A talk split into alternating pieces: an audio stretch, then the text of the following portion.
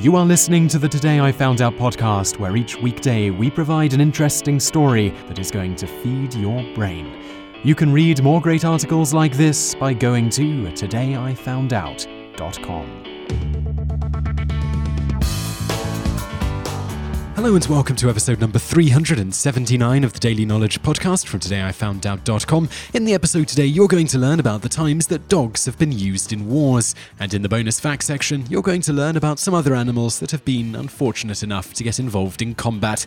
Let's just get started with today's show. During World War II, many innovative weapons were created and promptly put into action. One of the more unique and wildly inhumane were exploding anti tank dogs. These dogs, usually Alsatians, were also called Hundminen, or dog mines. They were trained to carry explosives on their bodies to enemy tanks, where they would be detonated. No, it did not end well for the dogs in question.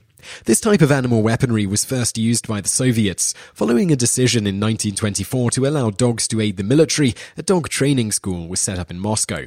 The military recruited such people as police dog trainers, hunters, circus trainers, and animal scientists. Twelve more schools were set up hot on the heels of the first one, and the Soviet Dog Training Division started out in earnest. At first, dogs were trained to carry supplies, tracking mines, and rescuing people, tasks at which the dogs excelled. In the early 1930s, they decided it would be a good idea to turn man's best friend into an anti tank weapon. Three of the schools began training dogs for this purpose. First, they were trained to carry a bomb to a tank and run off. Afterwards, their handler could detonate the bomb with a remote, or the bomb may have simply been set with a timer. There were several reasons why these methods didn't work. To drop the bomb, the dogs had to put on a belt with their teeth to release it. This proved to be too complicated, and often the dog would simply return to its handler without releasing the bomb. Second, remotes were too expensive at the time to be used practically, so timers would be used more often instead. If the dog returned to his handler with the bomb still attached, he would have killed the handler and himself. Even if the bomb was released under the tank, if the tank was in motion and the timing wasn't set just so, the bomb would simply explode without doing any damage to the enemy tank. The Soviets scrapped their initial plan, but unfortunately for Fido, they came up with a new one. Rather than drop a bomb, explosives would be strapped to the dog. When the dog ran under the tank, the bomb would be triggered, killing the dog and hopefully disabling the tank. As if ending their life wasn't enough, the training involved wasn't exactly a walk in the park. The dogs were starved, and then food was placed under a practice tank, training them to think that food was under all tanks. After a while, additional battle sounds were added to their practice runs so they wouldn't be spooked when they were running under the real thing. Anti tank dogs started being used in earnest in 1941 when German forces advanced on Soviet lands. 30 dogs kicked off what would be a rather lackluster debut for the exploding dog force. Indeed, the dogs were so ineffective that the Soviet military was accused of simply sacrificing them.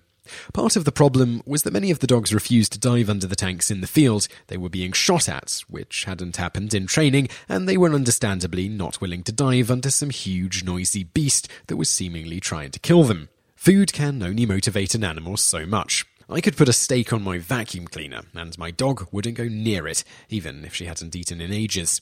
A tank with guns ablazing is more noisy and frightening. When the dogs were shot and killed before they could get into position and blow up, they were taken by German soldiers who were able to examine the weaponry and potentially copy it themselves. They didn't end up taking advantage. Rather, one captured German soldier claimed that they found the entire system rather inefficient. Well, it was. One downside was that the Germans did take measures to defend themselves against the dogs, rendering their sacrifice often useless. A much larger problem was that the dogs had been trained with Soviet tanks, not German ones. Soviet and German tanks used different types of fuel, and some of the dogs sniffed out the fuel they were used to and trotted off to blow up the tanks used by the very military that had trained them. Whoops. That said, the anti tank dogs are known to have taken out some tanks, including at the Battle of Kursk, in which 12 tanks were destroyed by 16 deployed dogs. This was possibly one of the most successful anti tank dog ventures in history. The Soviets later reported that some 300 tanks total had been destroyed by anti tank dogs, but many questioned this number, thinking it was probably made up by the Soviet government, who wanted to justify the program, particularly justify killing so many dogs with so few results. Whether they were useful or not, anti tank dogs started to be used less and less from 1942 onwards, though there were still anti tank dogs that continued to be trained until 1996. While the Soviets were perhaps the most prominent users of anti tank dogs, they were trained in other countries too, including Japan and the United States. Much more recently, bombs were strapped to dogs as late as 2007 when insurgents attempted to use them during the last Iraq War.